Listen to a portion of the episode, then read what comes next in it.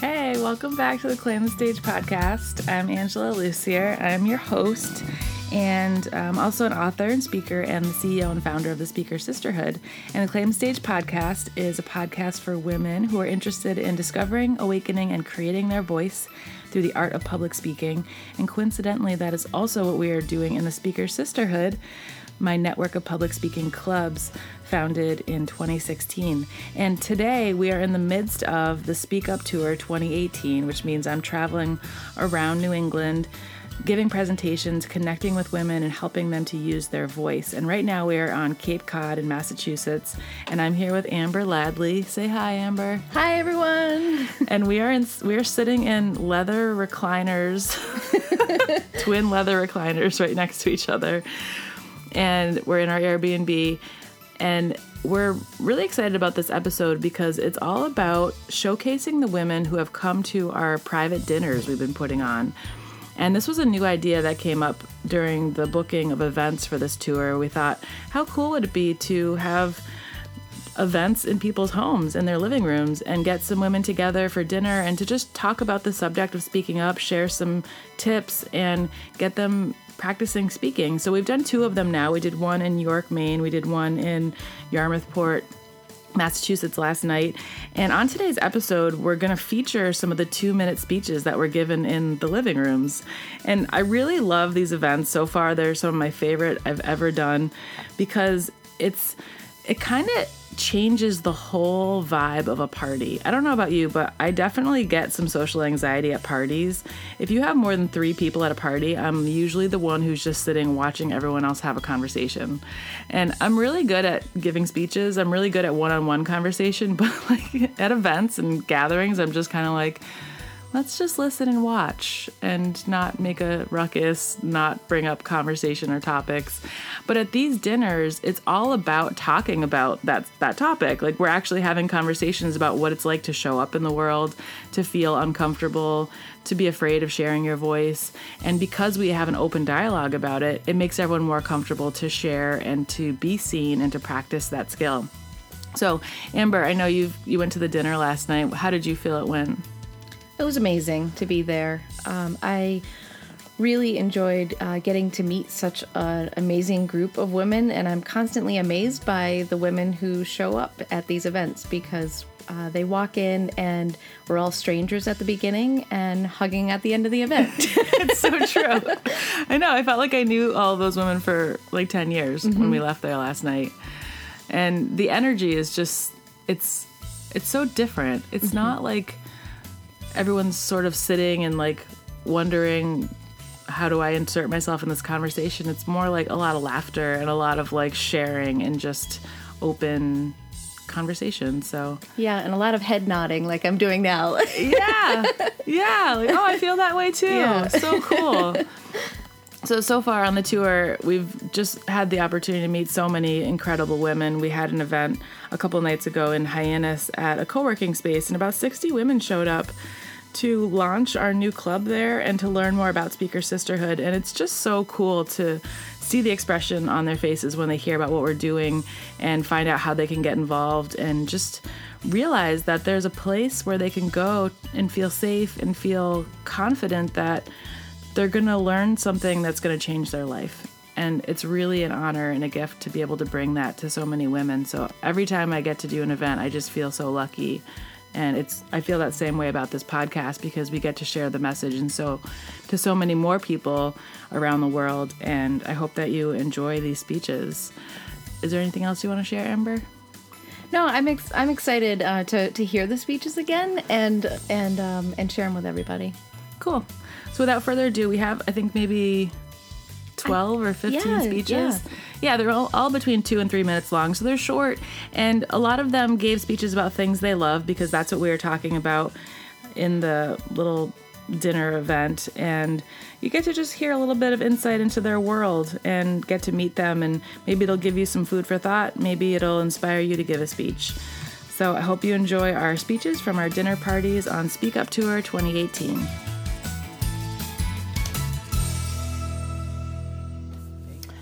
Hi, I'm Courtney Daniel, and my company is C. Daniel Designs.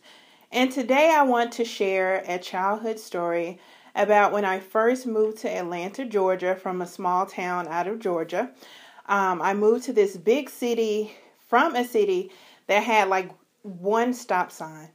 And we left um, to move to this big city to um, start a new adventure and to be with the rest of our family. And I left my childhood friends. This was right at the age where I was I, I, I was feeling as though I was learning myself. I was becoming um, you know, able to speak and hang out and smile. Um, and the one way I was able to connect is um, writing. I used to write letters to one of my friends. Uh, we used to write back and forth, and I would be so excited about going to the mailbox each and every week to get a letter from her.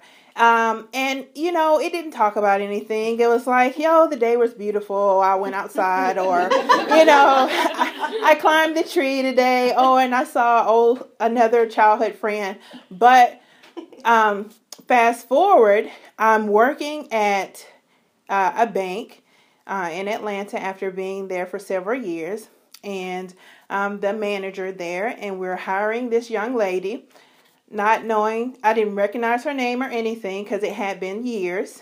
And she comes in, she sees me, she says, Courtney? And I looked and I'm like, Yes, and who are you? She says, I'm Candace. I'm Tawanda's sister. You used to write my sister all the time. I was like, Oh my gosh. I'm so sorry. I did not remember. I don't remember you. She's like, Yeah, I used to remember. I remembered you because I would go to the mailbox and get the letters, and then my sister would write you back, and I'll put them in the mailbox. So, I mean, that just was one of the one of the memories that I had as a child. Just you know, just being a pen pal and knowing that that comes full circle and that's one of the reasons why I like to handwrite and send out messages because it just created that lifelong memory that I didn't know that'll come back to me after so many years. So um, I really enjoyed being here at the uh, Speaker Sisterhood with Angela, and I look forward to attending more and being a supportive member of her. And I look forward to her doing great things in the community.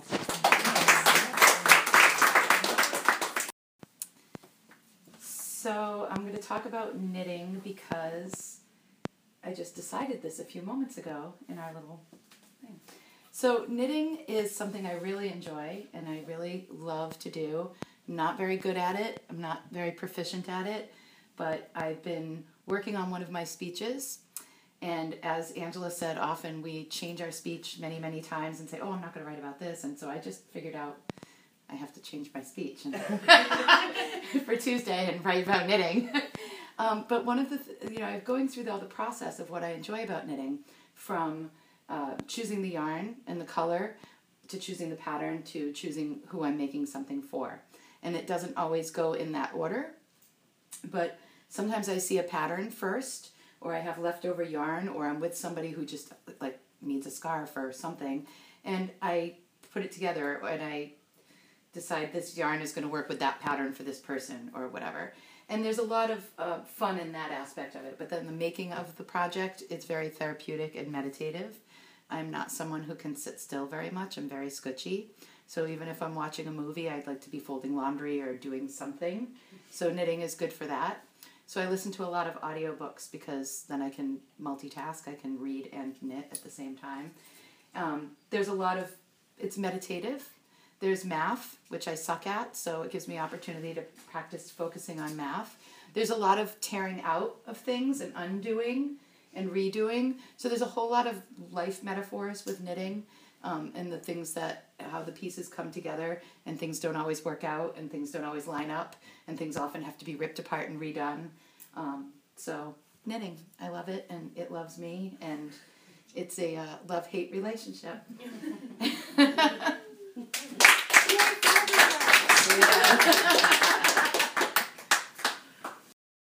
Catherine Stewart, and I'm a freelance writer and director for the theatre and for film. In 2013, I was invited to sit on a programming committee for a new multidisciplinary art space in Portsmouth, New Hampshire called 3S Art Space. And I was new not only to Portsmouth but also to America.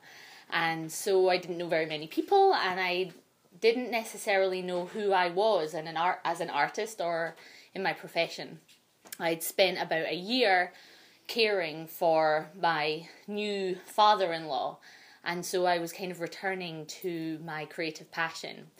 And we had our first meeting in the building before it was fully renovated. So we were in a arts gallery space, and there was a selection of new people, uh, business people, people orientated to marketing, finance, a couple of us artists, and we'd all been charged with creating a program for this new space. It was really exciting, and across the room, a woman started introducing herself that woman was Sarah Duclos, a choreographer.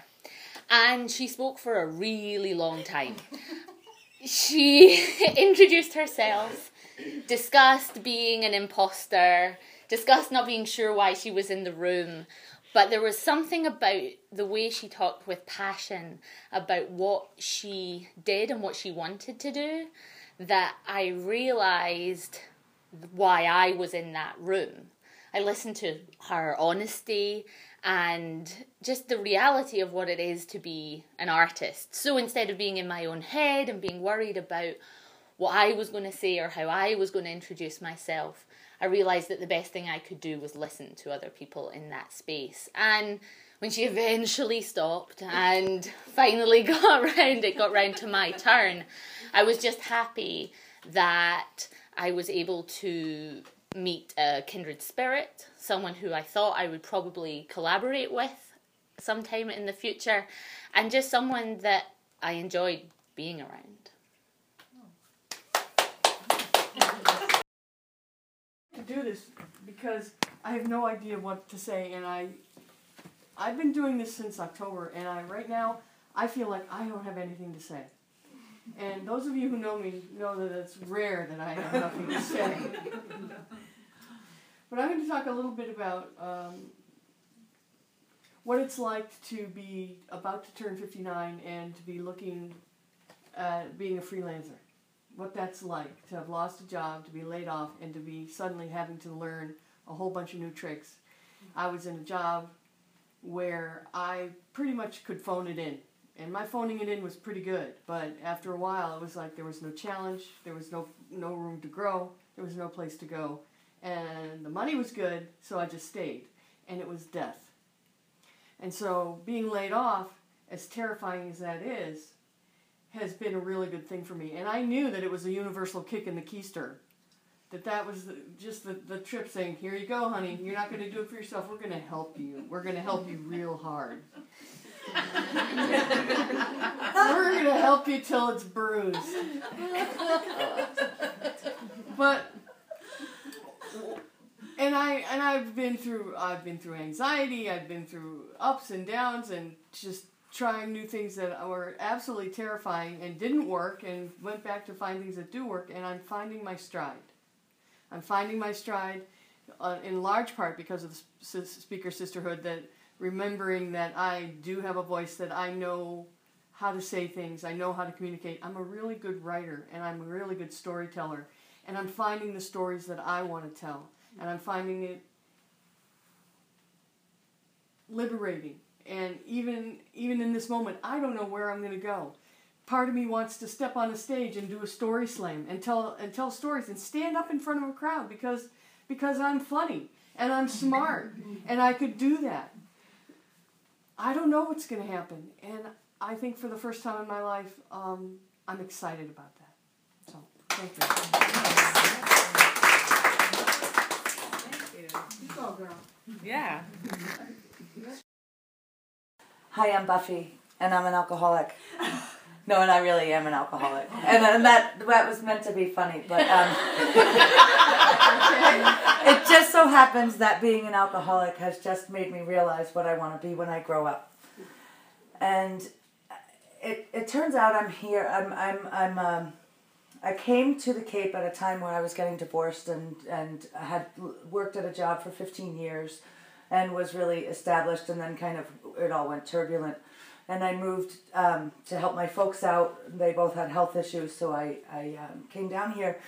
And I thought of it as like, okay, well, I've done my thing for them now. Like, uh, I'll figure out what I want to be when I grow up. When it when the time comes, I'm employable. I know I have computer skills. I can do whatever I want to do. But when it came down to it, the fact that I wasn't making any money, they they were retired, and I'm like, okay, what what's going on now?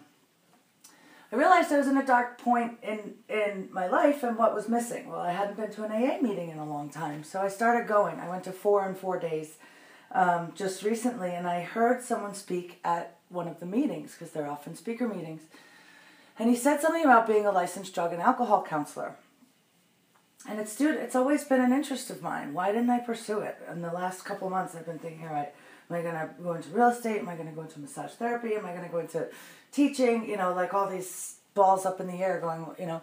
And I heard this speaker, and it kind of resonated with me. And I went back home, and I, um, I actually contacted a friend of mine in Greenfield, Mass, who had who had gone through a certification program for a licensed drug and alcohol um, program and or for a counselor certificate.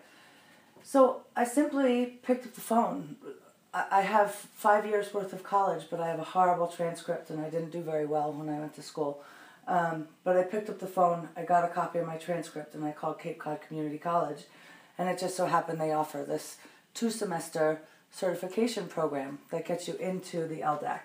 Um, so, really, I mean, I've been kind of in this depression this winter, and it's through this depression that it's kind of made room for this growth to happen. That I was able to listen, willing to go to a meeting and hear what I felt like I needed to hear. And you know, when when most people say they're they're an alcoholic, you think negative.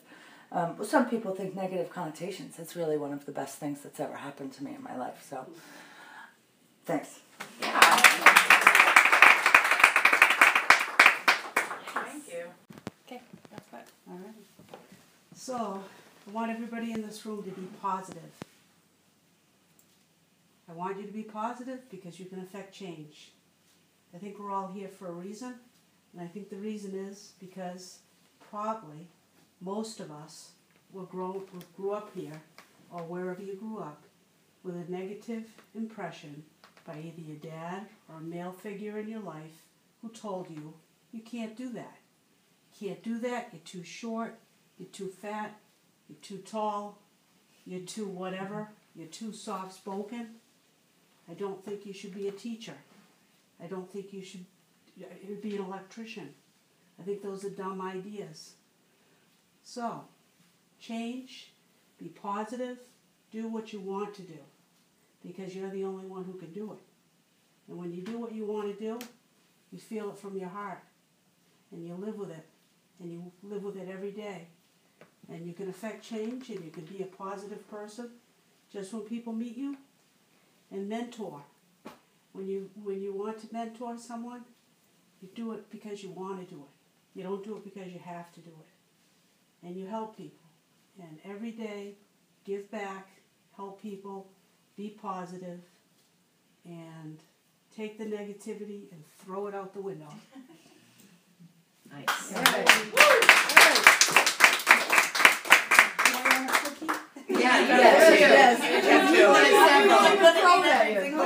Wait, That's why she said she'd do a speech, so she'd come by the snack table.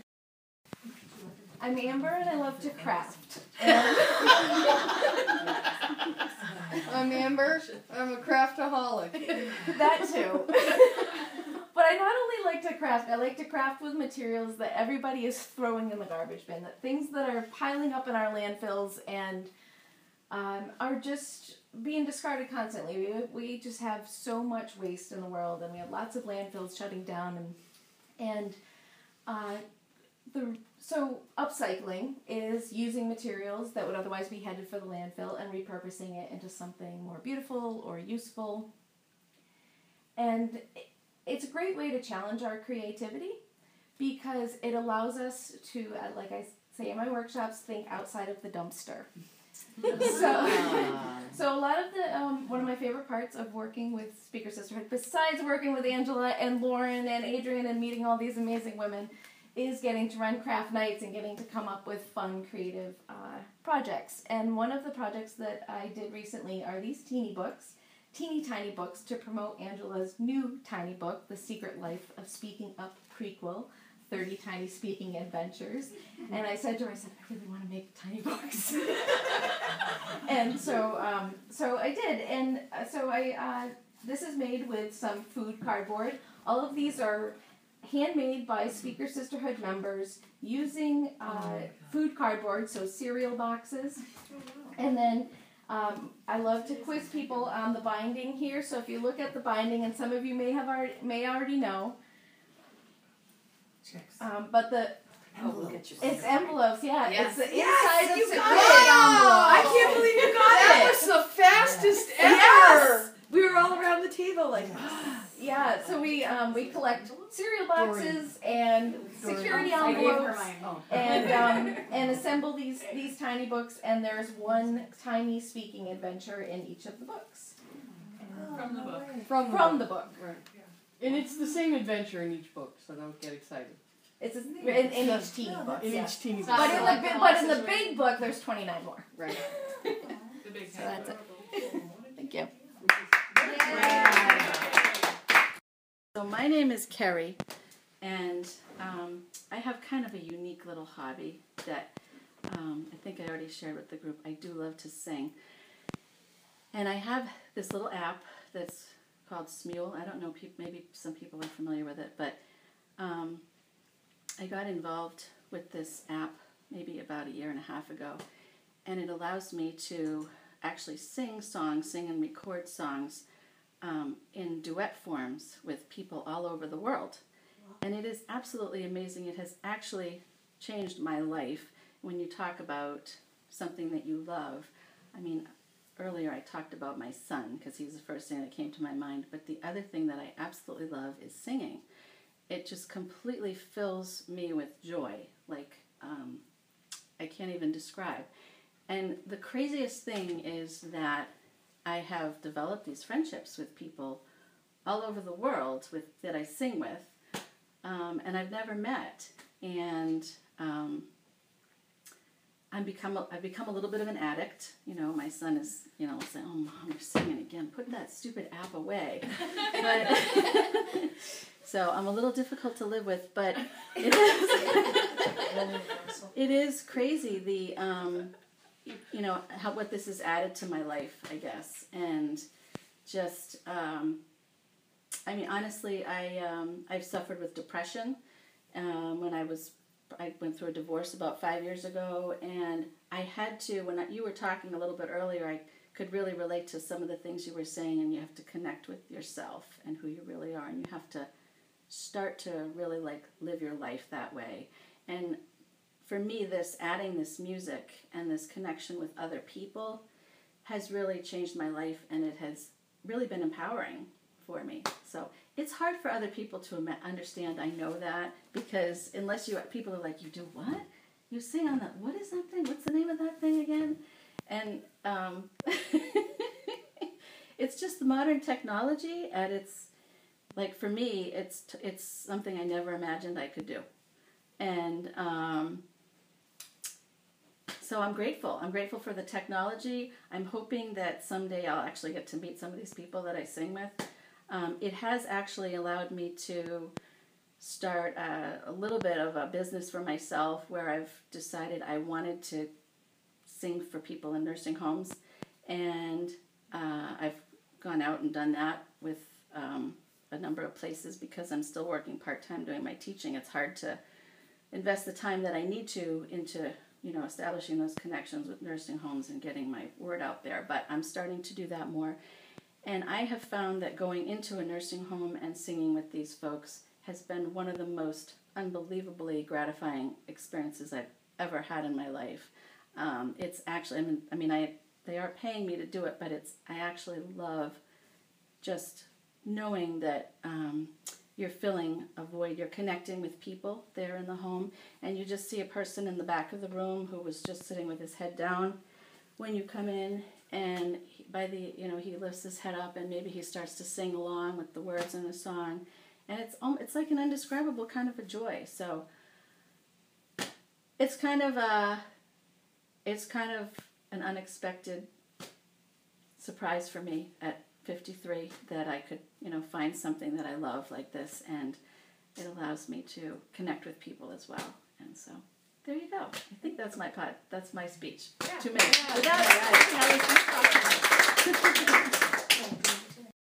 All right. My name's Mary Stevens, and I'm an attorney in Kittery, Maine. And I'm going to talk about what it's like to not be a good public speaker when you're young, and that you can become a good public speaker when you're older. And when I was in high school, I hated to get up and, and speak in front of people. Like it would, like so many other high school high schoolers. And when I was in law school, uh, my first year of law school, one of our professors invited um, a graduate and alumni alumnus in to uh, speak to us, and he was talking about how he knew he wanted to be a trial lawyer, and I thought I wanted to be a trial lawyer. So he's very successful, and he was in Philadelphia, and he said, "Well, I knew I wanted to be a trial lawyer because I knew I was a good writer, and I knew I was a good public speaker." And I thought, "Oh, well." I'm a decent writer, but I am not a good public speaker. Maybe I need to rethink this. And so then my second year of law school, I was in um, an internship, the voluntary prosecutors program, and I was in South Boston District Court, and I had to speak before an actual real judge for the first time. And I had always heard of the um, like your knees knocking. I've heard that, but I had never experienced it.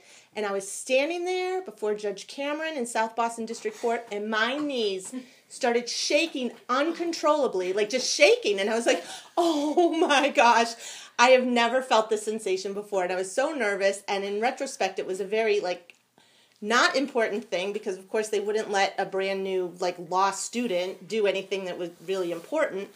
But anyway, I got I got over it. And so over time as I be had I just had to do it. I had no choice. I was in this job. I had to get up, I had to get um, I had to speak. And then over time, you know, you have judges who would just, you know, yell at you and be mad at you for whatever you do. And so when you stand there and get yelled at by a judge time and time again, you kind of um, develop thick skin and you're like, yeah, okay, here we go again. And you just get used to it. So I just got used to it. It was um, like you were saying earlier about you'll never be ready, you just have to do it. So I just had to do it. But the time that I really knew that I can really do public speaking was not even in my years as a trial lawyer, but my mother was a, was a judge and she was retiring and they were having the bar association was having a retirement party for her in Springfield, Mass and I had to speak on behalf of the family. So here I am, a practicing attorney, speaking at a retirement party before a bar association about my mother. So it was the most stressful thing that I could ever imagine. And there were, you know, hundreds and hundreds of people there, lots family, and those who weren't family were lawyers, and those who weren't lawyers were judges and politicians and everybody. And I had to get up and speak. And so, but what I realized is using humor. Like, humor was the best thing. And so um, I got up and I spoke about her and I cracked jokes and it went off really well. So, um, and that was harder really than any of the trials I've done and any anything else. So even if you think you can't be a public speaker, just do it and you can. Yeah.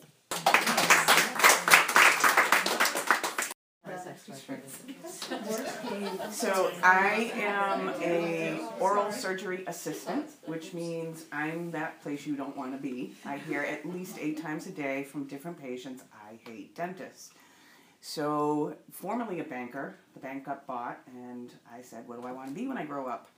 And I thought I was going to go into radiology. The woman I spoke to who was helping me figure out what I was going to do with my career said, well, you want to get back in the job force, why don't you get into dentistry? And I looked at it and she said, well, they take x-rays.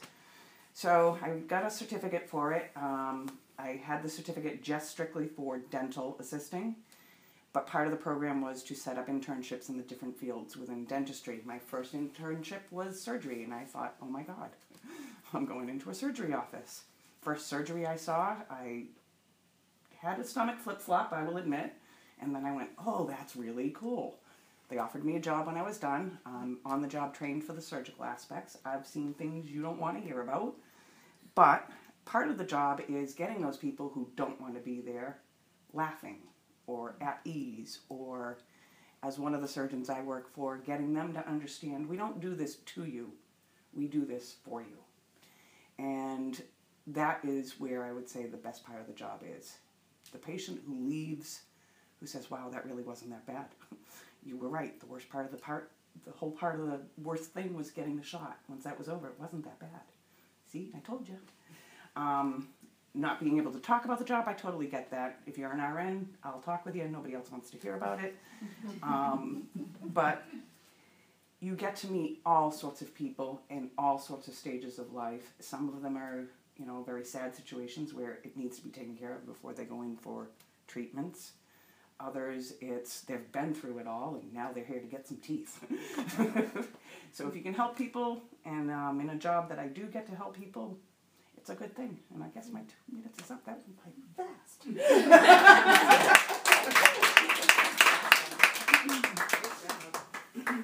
Thanks for doing that job.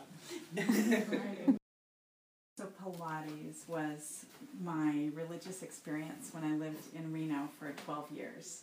And I'd always had, since right out of college, some athletic thing. Like there was um, step aerobic, well, there was high impact aerobics and then step aerobics, and there was just always something and I moved to Reno, and it's a Pilates town, and that's a reformer Pilates town, which is a different kind of Pilates, not just mat Pilates, which is not as much fun. And even better, it's a contemporary Pilates, which is the best Pilates. It is kind of euphoric to do. It's extremely hard. At the very beginning, when I did my first class afterwards, everything but my eyelids was excruciatingly sore. And I wanted more. and it was just um, a challenge to get to where it wasn't I wasn't regularly sore unless we did 60 oblique exercises on one side and then the other. But it was kind of fun to build up. And then if I ever took a vacation and missed a week, oh my God, like starting from nowhere again. But so it wasn't just getting fit and, and having it be an interesting and fun way with music and happy community with all the people who also were pretty much addicted and was there almost every day as well. But the instructors were so varied and fun and funny. So you'd be taking this class suffering but laughing our heads off and she'd make jokes, you know, wheelchairs are available or that we have a vomit bucket or whatever it might be and we'd laugh while we are killing ourselves and, and just time would fly by and you'd go, Oh my god, we're cooling down already and I miss it terribly. We moved to the Cape and I've been in search of um, contemporary reformer Pilates and I am fairly convinced there isn't one here, but I'm doing barre, Um, and so what I've been doing is going back to Reno where we've moved from and about once a quarter and then i just sign up for like we're going in may and i'm going every day while i'm there and i'll wake up for the 7.30 a.m class so i can just then get the rest of the day but it is the happiest thing and i'm not a religious person but this would be my spiritual experience would be pilates yeah, no, maybe you should bring contemporary Pilates to the Cape. Yeah, yeah because obviously there's a mission. So I was a very sick young lady when I was growing up. I missed a lot of school. This is back before there was um, rules about attendance, so you could just do your homework at home and still pass. And I had a hard time making friends because I was often not there. And I finally figured out, like around my teenage years, how to like get healthy, stay healthy, despite having parents who were chain smokers and all that other stuff. So in my twenties, I didn't get sick very much and in my early 30s, I didn't get sick very much. And then this winter, I've been sick almost the whole winter for the first time in years, and I kind of forgot what it was like. So a few weeks ago, I had the flu, which turned into pneumonia, and I didn't know because I hadn't been sick in so many years. I had no idea just how sick I was. So I just kept trying to go to work, trying to do all the chores, trying to do everything, and I was exhausting myself, and I had no idea. And then I got my partner sick, so she got the flu. Turns out flu is transmissible to animals. So both of our cats got the flu. So we had this house that was just completely infested for a very long time.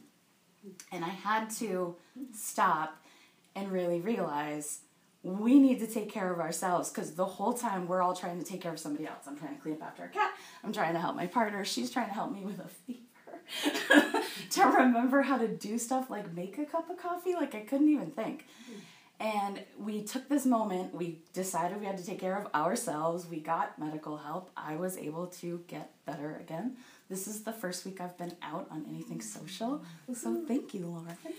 Um, but it made me realize that I have not been taking care of myself and I've been just taking care of others. And tonight, I feel like I'm being slapped in the face by the universe that I need to start really taking care of myself, not just for my own health, but my own mental health as well. So thank you to this lovely group of ladies.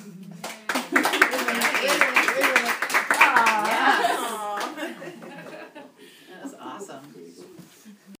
Right? oh, that was scary. Um, so, as a lot of you've heard, I studied in Greece this last semester, and it was pretty overwhelming. I went over there all by myself. There was no one else from my school in the program. Um, I I didn't know what to expect. I didn't speak any Greek. I just went there and I was like, I'm just gonna get off the plane. And I saw this dog and it was greeting its owner, and I was like, that dog speaks more Greek than me. That's a sobering realization to come to. I'm gonna live in this country and I don't know anything. And so I get there, and this it was a group of thirty people, and they were all. To, I've never met a more welcoming group of thirty people who got along and really cared what you had to say, and like wanted to hang out with everybody all the time, and it wasn't exclusive, and it was bizarre how everybody got along so well. So within the first three days, I had planned a vacation with um, a group of seven people who I'd never met. We like booked a flight. We were gonna go to Rhodes, and so we found this Airbnb and we landed and we and I'm showing this taxi driver some I, I like to plan things to extensive detail. So people just figured that out. And so I was always in charge and the one talking to the driver or whoever we're ordering food or something. And so I'm talking to this man. I'm like, okay, this is where we're staying. And he's like, like, that's fine, but like, we can't drive you all the way there. And I'm like, what? And so he's like, we'll take you as close as we can, and then I'll tell you how to get in. And I was like, okay. And so he drives us from the airport, and he takes us, and he drops us off in front of this ancient castle with a giant moat sitting around it. It's not filled, but it was this ancient castle of stone. And so he's like, just go in there, walk about five minutes, turn left, and then your Airbnb is like a red door on the right. And we were like, nine o'clock at night, we had all our bags. There's like seven of us, and we're like, what are we doing? and so we like get in, and we follow his directions, and it was totally fine, and it worked out, and. Oh, it was the most memorable thing. I don't think I'll ever forget getting out of that taxi in pitch black. There were no street lamps. It's Greece and an ancient castle. So we were all like, oh, we're just gonna do this and we might die. and we didn't.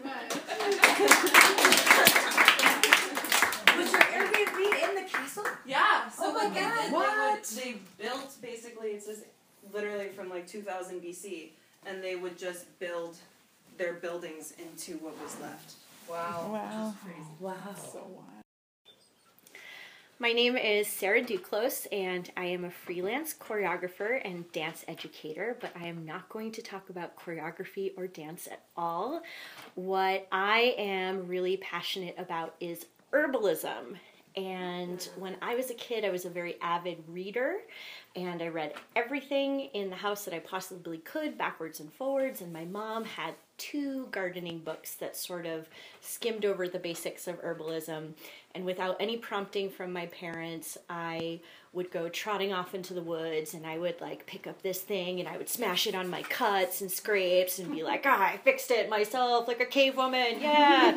and I, my dad would have an earache and I would say, Mom, you know, you really should take a chamomile tea bag and just like tip it into dad's ear and he'll feel a lot better. and they're like, what is this nine year old like about? Um, so it's it's a passion that went away for a while because I was very serious about dance in my teen years and I wanted to be a, a wanted to be a professional and that can be a very all consuming passion.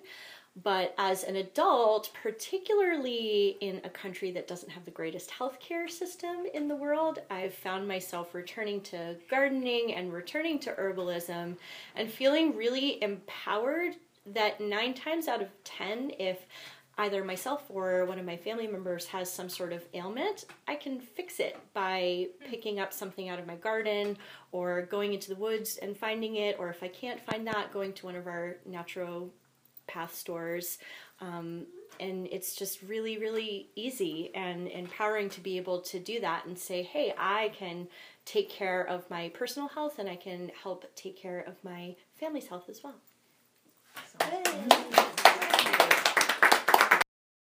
In 2011, I found myself single after being in a relationship in relationships for like 10 years and had heard about online dating and it was so intriguing to me. I thought how cool you can just sit at home and like people shop on the internet. I'm really intrigued by this idea. Does it work? So I got on OKCupid and started to send messages to guys and noticed really quickly that the guys I was messaging just wanted to message. I'd be like, let's get together. And they'd be like, tell me more about your house. And I'd be like, why? Why can't we get together? and I started to get really frustrated. It was like weeks of guys just wanting to talk about, like, so do you have pets? And so I'm like, can we just meet in person? Isn't that the point of this? So finally, one Saturday morning, I woke up and I said, the next guy who sends me a message, I don't even care anything, I don't care about his profile, I don't care what he looks like, I'm going to say, let's go on a date so eight o'clock Saturday morning, I go on OKCupid. There's a message from a guy that says, "Hey, you're cute." I'm like, "You're cute too. Want to get together for a coffee at 10? He's like, "Sure." So we met at Panera. we met at Panera in Chicopee, right by my house. and I got there a few minutes early. I'm always punctual. And I was waiting inside the glass doors. And I, I see a guy coming in by himself. I'm like, I guess that's him. I never even looked at his picture. Oh and he comes in the doors and he just announces to the whole restaurant, he's like, I'm here! and I was like, oh no. I think that's him. And he goes, You Angela? I'm like, Yes. he's like, All right. And we go over to the counter. He goes, What do you want? He opens his pockets and he throws down a whole wad of 20s and hundreds on the counter. He's like, "What do you want? Bagels, pastries, sandwiches, soups?" And I was like, "I'm just gonna get a tea." He's like, "What?" I'm like, "I." I was just, I'm just gonna get a tea. I'm like, what do you want? He's like, well, I've already had five cups of coffee today. I'm like, what? Why? He's like, I woke up at five o'clock this morning. I have five businesses. I'm like, okay. So we sit down in the booth and we start talking, and he stops me like five minutes into the conversation, he goes, You know, I like you. You got all your teeth. You've never been to jail. You have your driver's license. And you don't have any kids. I'm like, I haven't even talked about any of those things, but I guess you have noticed that. And then he goes, Look, I'm taking a trip down to Florida, and I need someone to drive back with me in a yellow, oh. a yellow Ferrari. I'm like, oh, okay. And he's like, I just got new tires on my truck in the parking lot. Do you want to see the car we drive down? I'm like, yeah, sure. So we go out to the parking lot, and I just walked right to my car and got in and drove. and, then, um, and then I got off the internet. Yeah. So.